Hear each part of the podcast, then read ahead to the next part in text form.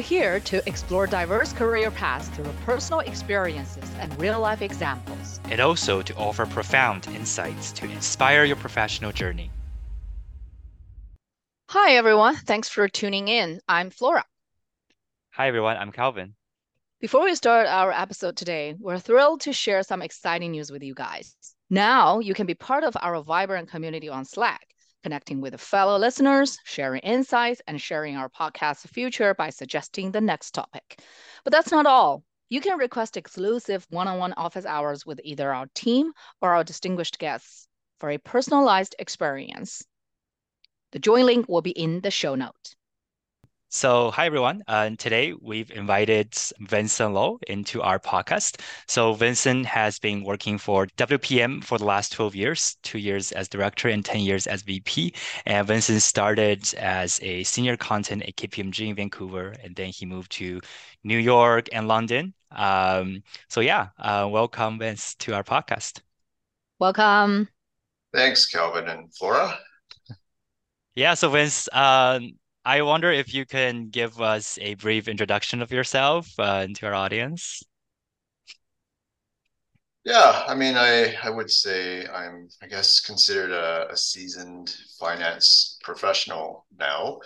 Um, you know, I guess unique to my experiences, I kind of came from the accounting background and then kind of switch over to the finance world. Um, and uh, you know that was always the intention because um, I, I, didn't mm-hmm. think accounting was terribly fun, but it's a good basis to kind of jump off to other areas. Mm. Um, and I guess stepping back, like getting the the CPA or CA back in the day, um, you know, was important. Um, it kind of gave me exposure to to many different companies, uh, industries. Um, it allowed me to to learn very very quickly and uh, and have FaceTime with um, you know high level people in in mm-hmm. companies. Mm. Um, and more importantly, the CPA designation allowed me to to go to London very easily because uh, the mm. UK mm. had a uh, visa program that allowed people that had CPAs or CAs specifically to get fast tracked visa over Mm-hmm. Um, so that is what allowed me to go very quickly. Um, and I would say, you know, being with KPMG, a global firm, that made it even more easy because mm-hmm. I could just kind of move over uh, uh, right away. Um, and you know, London was was very interesting. It's a big city. Um, I had some pretty big clients, like uh, like Virgin Atlantic was a client. Mm. Wow. Um, Eurostar was uh, another client. Um, so I got to see kind of what a big company looks like mm. and uh, and see how kind of world leaders uh, operate. But again, I was still doing audit, so it was pretty boring. But you get exposure to to some meaningful uh, uh, experience. Um, right. And then you know, as I was doing that, I was getting again kind of bored so i was like okay what should i do I, maybe i should do a cfa to try to transition into to more like finance i mean mm. i really wanted to do investment banking mm. but during right. that time the market was pretty soft and it's not that easy to kind of transition into investment banking mm-hmm. right away so uh, i started doing the cfa uh, and then my girlfriend at the time who is now my wife was in new york so ah. I then look for a transfer to New mm-hmm. York. Um, so again, the CA or CPA helped me again because in the mm. US there's a thing called, uh, or at least it used to be called the TN visa, which right. allowed people with specific designations to get fast tracked, and they don't need special requirements. They can just go if they had a job offer. Mm. Um, mm-hmm. So that's what allowed me to to quickly go to New York, but this time I moved into transaction services group. So what that group did was uh, it helped um, big private equity funds like BlackRock, Goldman Sachs had one, JP Morgan mm-hmm. has one, to buy um, acquisitions. So they would use a lot of debt, a little bit of equity, lever up the company, and buy you know, cash flowing companies and then look to sell them five years down the road and generate a big return. So my job was to help them do the due diligence mm-hmm. on that uh, to make sure they're paying the right value and identify any uh, risks that may be there. So that was very uh, interesting work. Uh, I learned very quickly, um, and uh, you know, got to travel around the world. Went to Israel one time in Jerusalem all by myself to do a, a deal there. Uh, went to Puerto Rico, like just kind of all over the place. Great learning. Mm. Um, and at the same time, I was doing my my CFA, and mm. uh, you know, luckily I kind of passed all three levels in one shot. Wow, that's wow. impressive. That's impressive. totally.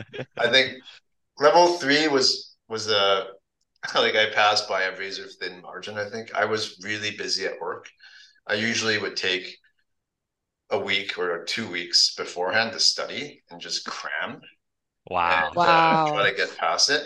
Um, but like I couldn't take that time off. My boss was at the time was like, "Do you want to get promoted or do you want to get your certificate? Does it matter?"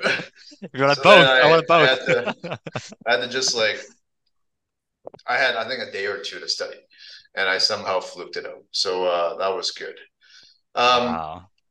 But honestly, the CFA, switching gears a little bit, um, you know, isn't something you really use day to day. It's a very technical uh, exam. It covers like portfolio theory, um, like derivatives. Mm-hmm. Um, so, you know, it, it is a useful uh, designation for what I do now, but it's not something that may be applicable for everyone. Um, well, maybe I can talk about what I do now and why it's applicable. So, so then I worked in New York for I don't know five years. The uh, global financial crisis hit. Um, so then we're like, oh, there's no deals to be done. No one can get any financing to do any deals. So all of a sudden, I was switched over to to helping American Express become a bank because if they didn't become a bank, they were going to go bankrupt. So um, that was quite tedious and boring that type of work, but it was interesting because you know you're kind of part of a global event trying to help a big company stave off, you know, uh, financial issues. Mm. Um, but after that, I was wanting to to move back to Vancouver just because my family and friends were here. Mm. Um, and uh, one of the private equity firms that was my client had a company in Vancouver called CHC Helicopter, and they said, "Oh, why don't you, you know, go back to Vancouver and help us uh, optimize that?" Because they were trying to do a deal there with another company. Right. So I said, oh, "Okay, that's a good opportunity." So I went back to to Vancouver, uh, did that. That company, you know, wasn't that great. Uh, so I only lasted there for a year and a half, and then came to Wheaton. Mm. So at Wheaton, what I do now is uh, I'm the VP Finance. We're uh, a $30 billion Canadian market cap company. Mm-hmm. Uh, we only have, I don't know, 40 people worldwide. So I think we're the world's largest market cap per employee company in the world. Uh, we're listed on the New York Stock Exchange, London Stock Exchange, and the TSX. Mm-hmm. Um, and what we do is we we invest in streaming contracts. So what what that means is we give mining companies a big chunk of money today, and in return they give us their gold and silver, typically forever, at a very discounted price. So usually like twenty percent of the spot price. Mm. So our investors basically get that margin, right? If gold mm-hmm. and silver goes up, they benefit, and that's how we generate value. Um, so then my job is basically to value how much we should pay for these things. And that involves looking at, okay, well, where is the mine located? What's the what's the political risk? Okay, how long is the life? What's the credit risk of the counterparty? Mm. Um, how long is this asset going to last for? And basically, it's a NPV of all the cash flows we expect from a stream um, with a risk adjusted view. Mm. So that's the asset side. And then on the, the left hand side of the balance sheet, if you will, uh, or sorry, right hand side of the balance sheet, we have to get capital to fund this stuff, right?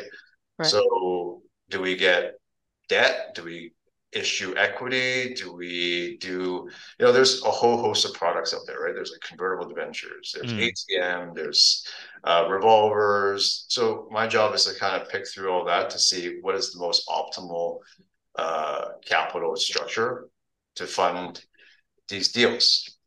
So it's a unique job in Vancouver because mm-hmm. I actually get to use my CFA. Um, you know, we're managing a portfolio in a sense.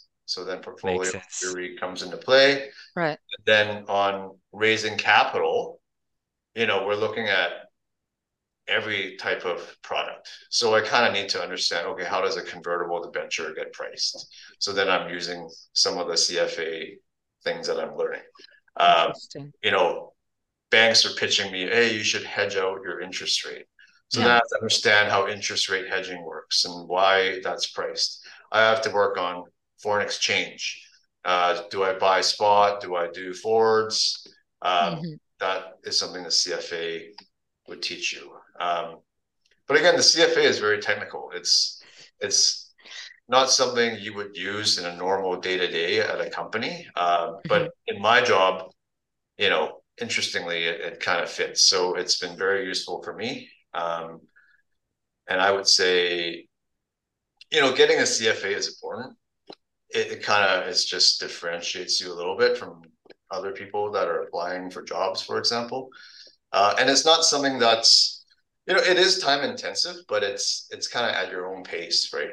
You can do it, you know, whenever you have free time, kind of thing. Mm. It's not like an MBA where you have to go to a class at a certain time.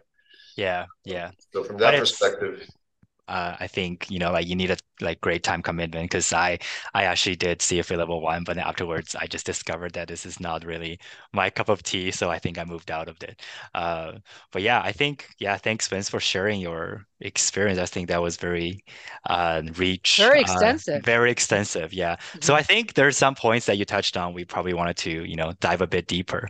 Um, yeah. So I think, you know, the first thing we were curious is that uh, why did you move away from Vancouver? Is it because there's just opportunity coming up within KPMG that you just uh, decided to pursue uh, like a global career, or was there something else that that drove you to uh, go to London? Yeah, you know, I think being in finance, it's important to go to a global financial city um, you're dealing with you know the head offices of banks. You're dealing with the mover and shakers of the financial world. So you know i think it is important to like if you want to be serious um, in finance to work at those locations from one time or another. I mean you don't have to but it, it differentiates you right? Like if people ask oh like you know what's your background? If you could say you worked in those cities it kind of differentiates you. Um, and the people you rub shoulders with, like in New York and London, mm-hmm. you know, we're all guys that went to Harvard or Wharton, or um, you know, in London was Oxbridge, right? Mm-hmm. So, you know, I didn't feel inferior to them. Like I, I went to UBC, but hey, we're not like, that bad. like it was, it was, uh, it was fine. Like I mean, they're very smart people, and I learned mm-hmm. a ton from them. Um, but like I didn't feel like I was inferior in any sense. Um, and and I think that was good. Like kind of helps you develop confidence. Um, and uh, if you can make it in New York, you can kind of make it anywhere. Is what they say, right? So yeah, I can't agree more. Yeah. I mean, it is a a tough environment. Like they expect a lot in New York. Yeah. yeah. You know, they you work long hours. Um, but it, it's it's good for learning i think. Mm, mm. right. I was wondering what's the difference between these two financial centers of the world? Um, london is definitely one of them and new york is definitely another one uh, and then you have experience in both cities. What would you see uh, the similarity as well as the difference? Yeah i think london they protect their weekends a lot more so you don't really work the weekends as much. New York is like doesn't matter what time. Around clock. It's like I remember finishing a a deck at 3 a.m. and sending it to Macquarie Bank, and the guy's like, "Great, thanks. Let's get on a call in half an hour." Oh God! what? wow, So, that's uh, intense. It's like it's very intense. Um, a lot of time pressure. Um, so New York, I think, was tougher than London from a like a. I think London people just work maybe effic- more efficiently. Both cities are, are very very challenging. Um, but yeah. Which city has more booze? booze definitely London. That's what I, had my thought too. performance review, and I remember like having it with beers and being really drunk after. So it's uh, it's That's funny. Wow, wow. So, so like even working in, you know, audits in New York that they expect you to, you know, go like sort of on call 24/7, right? It, it it's not just a norm in um investment banking. well, I was working more in like quasi investment banking in New York. Mm, So, you know, we had deals to be done. We had to help the clients get the deal closed. So we're working hand in hand with them, trying to figure out how much to pay for things and talking to their lenders to make sure they're comfortable lending to it. mm, So in a sense, I was working more like investment banking uh, type mm. hours. Um, and my wife Naomi, right? She worked in New York too. She actually worked at uh, Goldman Sachs, and she worked Ah. at, um, at uh, a hedge fund that Steven Mnuchin used to uh, run. That's the uh, ex Treasury Secretary under uh, Donald Trump. So she worked a lot too. Um, so uh, it's kind of that's just a lifestyle. Were you able to balance life and work when you guys were in New York back then dating? I mean, honestly, you you kind of eat like all three meals at work, right? Like breakfast, lunch, and dinner. Um, but then you're you're in your twenties or whatever, where I was in my twenties, and you're able to still go out after. So it's it's it's a unique time. Like I can't do it now. Obviously, I'm like forty something. I will be dead. I can't. We're past five p.m. But uh, back then, it was kind of normal and expected. Right. Yeah. It's it's the general vibe um, going on in New York for sure. But is that why you both made the decision to move back? Like to have to gain a little bit of a balance of life, to be with family and friends? Yeah, you know what? It's interesting. Um, most people don't stay in New York forever. So a lot of our friends that we were hanging out with left when they started having families. Mm. That's pretty normal. So that's part of the reason we moved home because we we got married and we want to have kids. So yeah, balance is why we moved back to. Nice, nice. So do you think when, you know, throughout all these uh, changes, right, in cities and um, companies, like, do you uh, feel that those changes help you elevate uh, your titles in your career development? Like, do you think that's like a fast track for people who wanted to uh, gain a higher title? Um, yes and no. I think it's got to be relevant experience, right? Like if you went For to. New York and you worked as, I don't know, like a AP clerk at a utility company, I mean, it's irrelevant. So just because you worked in New York doesn't mean it adds any value.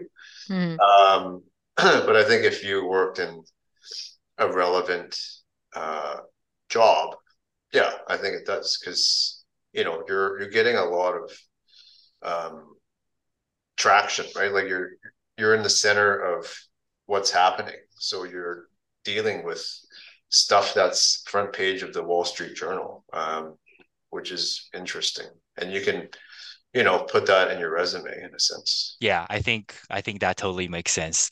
Um, but then, so when did you decided to do your CFA? Because earlier you mentioned that you got bored. Was that the main driver for you to wanted to pursue CFA? Yeah. Yeah, you know, it's interesting. So back in, I mean, going back in time a little bit. So at UBC, um, I just finished my well, finished my first year, and then second year started.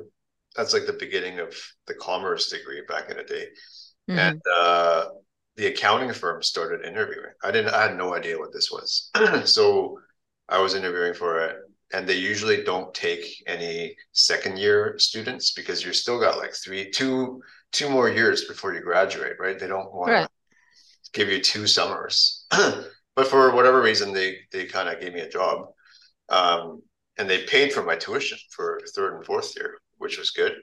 Wow. Um, but then I kind of got sucked into the accounting group because then I didn't really know what the finance route was like. I was talking to a guy who uh, who was in the PMF program at UBC, which is like the program that they select six kids from each year and they get to go to New York and whatever to work. She's like, what? Why did you like go to that route? That's so bad. You should have just went to the finance route. So in a sense, I kind of didn't know a lot and I kind of sucked into the accounting world.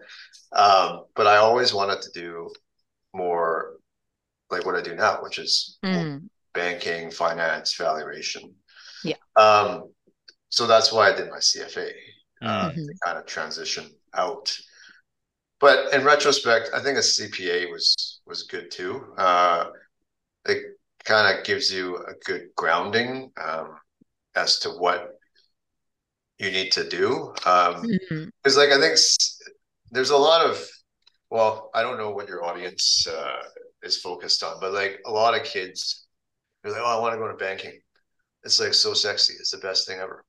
But like within a bank, there's many different parts. I know. I was gonna say. Right? Mm-hmm. So there's like back office, there's middle office, there's even the front office. You have guys that sell interest rate swaps for a living. That's mm. not interesting. Right? or you have guys that do just convertible debentures. Yeah. Right. So, and and if you do that, that's fine, but you're kind of stuck too, right? Or you could do right. commercial banking or lending. Like it's hard to get out from a bank doing something so specific.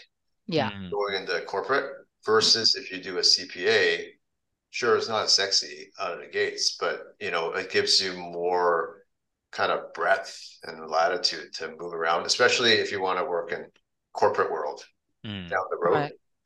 um now that's something i i'd like to point out to to young people mm. Mm. yeah absolutely because i've came across people with the either the um, designation and then um, you're one of those very rare who holds both and also i think um, both of them requires a lot of um, investment in terms of time in terms of energy and money and a lot of experience i'm hearing that you're suggesting people who maybe want to go in corporate world to get cpa on the other hand if you want to do a lot of like financial evaluation probably get a cfa could you please give us more insights on uh, people who are pursuing either um, designation, like how would they want to plan out their career based on this designation, or how would this designation support their career in return? Yeah, um, I'm not as familiar with how the whole CPA program works now, but back in the day, to get a CA, mm-hmm. uh, you had to work for a firm. So it's not like you can just go and sign up for a CA exam. So that's the limitation. You have to work at a company, like an accounting firm, for three, four years before mm-hmm. you can get your CA. Mm-hmm. So that's quite limiting, right? Yeah. Versus a CFA, you don't have to work with anyone. You just sign up, right? Mm-hmm. So it's something that's pretty low uh, risk. You can just kind of do the first level, first level is kind of like a repeat of university. I think if you did a commerce degree, um, so it's not super super hard. Um, mm-hmm. And you can you know kind of like get your foot in the door and go from there. So I would say like CFA is something that anyone can kind of sign up for. It's not mm-hmm. a huge demand. I, I don't know how mm-hmm. much it is to take the test, but I don't can't remember it being. I I I think it's. I remember. I think it was sixteen hundred US, something like that yeah like something manageable right like yeah. uh, mm-hmm. uh, versus cpa you kind of need to tie it to a job because you don't get a cpa mm-hmm. unless you have the relevant experience yes yes um, so i think I think that's the difference. Like CFA, you can pass all three levels, um, and and then find relevant experience. All you need is just someone to say, yeah, this person did three years of relevant experience. It doesn't even need to be like, you know, super relevant to be honest. Oh, because I thought mm-hmm. for CFA you need to have like, you know, sort of like a financial experience for you to actually get a designation, right? Like, you know, on, on top of you passing all three levels. Yeah, like when I did it, audit counted. So True. it's not like that's not terribly relevant, right? I mean, it could be anything. You could be like, oh, I did financial planning. Um, Mm. right? I think I, it's pretty loosey goosey based on Mhm. what it was. All you Mm. needed was like one person who had a CFA, Mhm. um, and then one person. I don't think they even needed a CFA to just sign off to say, look, you did Right. something that's relevant to finance. And I think, you know, anything in the accounting finance world is relevant, right? And how would you say these designation like influence their like future career? Um, which one has a brighter future? Yeah, it's a tough question to answer. Um, I don't know like any one of these designations guarantees you anything. Uh, you know, experience is more important, I would say, than Right. like I, when you're kind of in the middle stage of your career, no one really cares whether you have a CA or CFA. Um, it's for more your experience. But from the get go, from the beginning, uh, or actually to answer your full question, it, it's more experience is more important than which designation you pick. I think the designation Absolutely. kind of gives you or opens doors to potential jobs that give you that experience. Because, like, you know, I guess my next role will be CFO. They don't care whether I have a CA or CFA. That's not even Mhm. relevant. Like it's it's like what have you done? What what value can you bring to the table? Like Mhm. that. So the long term trajectory, Yeah. like it's irrelevant. But at the beginning, to get into certain things, um, I would say like if you want to work at a bank, I think CFA is probably more important. If you want to Mm. work at a corporate accounting firm, CPA is probably more relevant. Um, Mm. that's that's what I would suggest. That's great point. Yeah. That's great point. And then you mentioned that you uh, started to pursue CFA because you want to work in an investment banking, and then now you kind of like come back to a more uh, corporate world. How would like did you plan your career like with a five-year plan, 10-year plan, like very, very systematically and structured, or actually you're kind of like going with the flow a little bit, especially you encountered the biggest financial crisis in the world? Yeah, definitely going with the flow. Um, I mean, I, I I have no desire to be an investment banker. That's a really difficult job. You're constantly pitching people ideas that no one really cares to listen to you about. Um, you know, you're Oh God. Like you're you're selling your soul a little bit, right? Like you only get paid if you sell your deal. So you're constantly biased. Mm. Like even like I get pitched by bankers all the time. Hey, you should like raise this. You should uh, pay this for this company. But it's completely biased, right? Because like if we don't do it, they don't get paid. So like I don't trust them. Mm. Um, so and they they don't like doing it either. Like they, it, it's it's like a. I mean, it, it depends. Uh, Some people love it, but like for most people would say, being at a corporate is is good because like you're building something, you're making decisions, you're growing Creating value. value Mm. right? I make the decision, I live with it, I have to deal with it. Versus a banker comes Mhm. in, does like superficial analysis and say, "Oh, you should do it," and then they get paid, and then they're they're gone, right? Mm. Um, and then they're just caught. And then I mean, the good thing about being a banker is you take people out for drinks and like dinners and stuff. You like that kind of stuff, and that's great. Um, but but like if you're interested in kind of building value and, and creating a company, I think being at a corporation is is more interesting Mm. Mhm. because we we do all the same things, right? Like we like they suggest ideas, but ultimately I need to understand what it is and make the decision, right? Like whether to raise equity, whether to raise convertible debentures, what value to pay for something. They can do the analysis based on comps, but like we need to make the decision at the end. Mm-hmm. Um, so, you know, I think investment banking is a very, very good place to learn and start mm. a career. Mm. Like that's the best training you could possibly get. So I think that's the reason why everyone wants to do it. Um, and I agree with that. That's very, very uh, good training ground. Um, but longer term, like I think it depends what people want to do. Like I personally prefer to be at corporate just because mm-hmm. it's it's more stable. You're more in control of your schedule, and you're building something long term. Right. Right. Yep.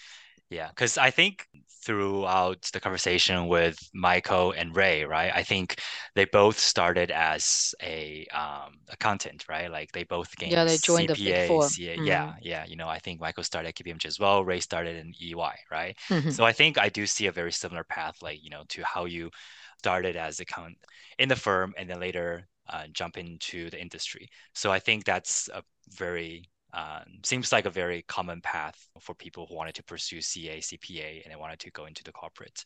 Um, so, but then, so now you're in this corporate world. Do you think that you you over you overdid yourself by gaining two, or do you think like that was still like a smart move? Sorry, what do you mean? Like uh, do you think having two CFA and CA like uh, do you think you overdid it a bit? Like you're trying too hard? Uh no I don't think so. I think mm-hmm. I think it's important. Like I I did an accounting degree so I didn't have any of the finance background. So I think it's mm-hmm. very important to have that piece. Um you know the other way you could do it is do CA and then do MBA right? Um that's what a lot of people do like in New York um, ah. A lot of my colleagues um, did their CPA in the US and then they went to Columbia and did an MBA. Hmm. The firm paid for it. That's kind of how they bridge the two pieces. Um, and like, yeah, like all the bankers in, in New York were doing that. They would get their whatever degree, uh, bachelor's degree, work in banking, right? Mm-hmm. Then go do their MBA, and then come back mm-hmm. out and do private equity. That was like the cookie cutter way of doing it right back in the day. Um, so I don't. So to your question, no, I think you kind of need some finance background. Um, well, I, I, mean, again, it's very situational. Like my job is yeah. very different because I'm dealing with a lot of financial theory. Mm. But for a normal company, that doesn't raise equity and pay for deals all the time, then CFA mm-hmm. may not be as relevant. So you could probably just work with a CPA. Um, so yeah, I think you know maybe going back to Flora's earlier point, like it's hard to plan out your career exactly how you want it. It's kind of go the flow. Yeah. You know, depending mm-hmm. on what mm-hmm. job comes up and what fits your schedule. You know, I think you have to look at your options. Um, mm. You know, it's it's not. I, I, think it's not black and white as to what's better and what's worse. mm. Makes sense. I actually want to go back to your what you just mentioned about this little package like you get a CPA and on top of that you get an MBA so you kind of either change your career or you are ready for some sort of jobs. Um, do you see the same thing in Vancouver or like in Canada general? Like is there a pattern here? Or yeah, it's, it's more totally of a. New York thing? yeah, exactly. Totally What's the difference? Here. Mm-hmm. Uh, here, if you go to an accounting firm, it's it's uh like in Vancouver specifically is it's uh looked upon with much more regard um, that you went to an accounting firm um, hmm. And like companies would then hire you after you become a manager typically and then you would just kind of progress through the company and people move all the way up to ceo level right as a from an accounting firm i know a lot of people yeah that's true. That came from KPMG or PwC that are now CEOs at the largest companies in Vancouver. And they did nothing other than their CPA, right? Mm-hmm. Uh, what they did do was they moved around. So if it's in mining, they would have gone to like become CFO or become like a mine manager just to get broaden out their experience. Mm. Um, same thing at at Methanex is another guy who became CEO as a CA, and he did the same thing. Like went somewhere else to did, do like sales role within the company, Mm. but something that's totally not related to accounting to broaden Hmm. out his skill set, right? So you can you can generate that experience at a company without doing any designations by moving around. Mm. So that's something people in Vancouver do all the time. They don't I don't see them doing MBAs necessarily. New York and the US, it's a bit of a different thing. Like at least in the banking world, it's kind of like you do your BCom and then you work in banking or McKinsey, whatever. Then you go get your MBA, then you come back out, then you kind of figure out your career from there.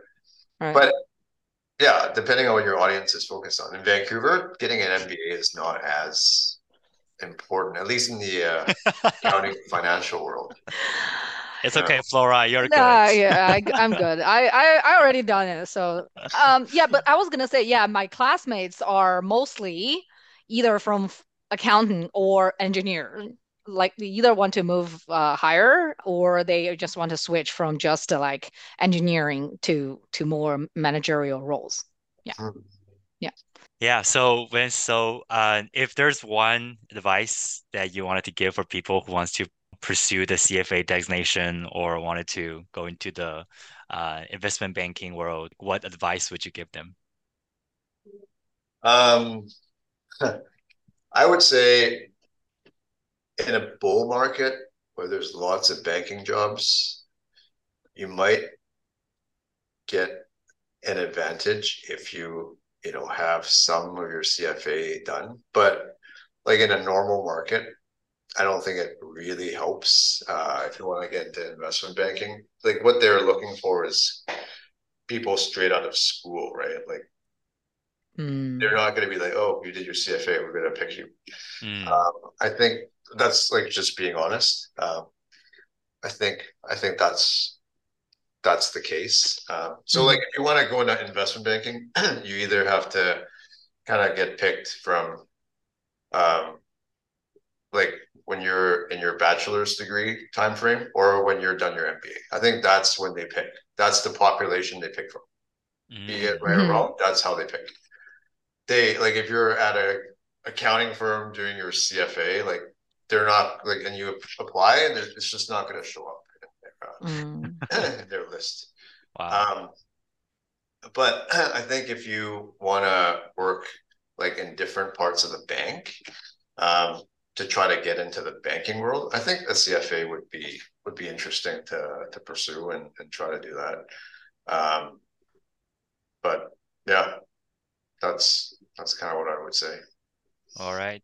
Okay. So thank you, Vince. I, I think, Thank you know, yeah, I think your experience was very inspiring. And then you also definitely touched based on how you think that experience, right, actually can play a mo much more important role than having those uh, designation themselves. So yeah, I think those are very truthful and um, uh, generous uh, Yeah, thank So you. thank you. Thank you so much. Yeah, you know what? Maybe I have one more thing to add. Like, uh, Please. like I always tell this to to young younger folks. You know, we had some people come in earlier uh, last week. Um, you know, don't underestimate what you're currently doing, and you know, doing something else may not always be your best option, right? Um, if you're at a big company, like look to move around within the company. It's better to to do that than to go do something else potentially. Um, and when you first start out working, it's better to work at a big company where they have processes that teach you how to, you know, think and learn. But then as you get a bit more mature, like try to work at a mid-sized company, Mm, somewhere where you get more breadth. You know, you don't want to be doing one thing over and over again. You want to work at a company where they're like, oh, hey, can you work on compensation? Hey, can you work on like, you know, this thing? It's stuff that's totally not within your realm. I mm, think Fully. it's really good. And then it doesn't hurt to go to a company that's a bit chaotic too. That's when you learn the most. Um, Fully. so that's what I would suggest. Great. That's great Thank advice. you. It's great Thank advice. Vincent. Yeah, thank you. Yeah. Thank you. Yeah, and if you want to guard your weekend, probably go to London. And then if you want to work at 3 a.m., New York is your city. That's right. That's right. oh my God, those days. Yeah, Ah. okay. Yeah, we're yeah, we're very honored to have you here. Uh yeah, so thanks again, Vince. Thank you. Absolutely. Yeah. Thank you so much, Thank you. Vincent. Thank you, guys. All right, I guess um, that's it for today. Thank you for tuning in. Um, or our audience can continue finding us on Apple Podcasts and Spotify by searching Work Without Borders. And we will see you again next Wednesday.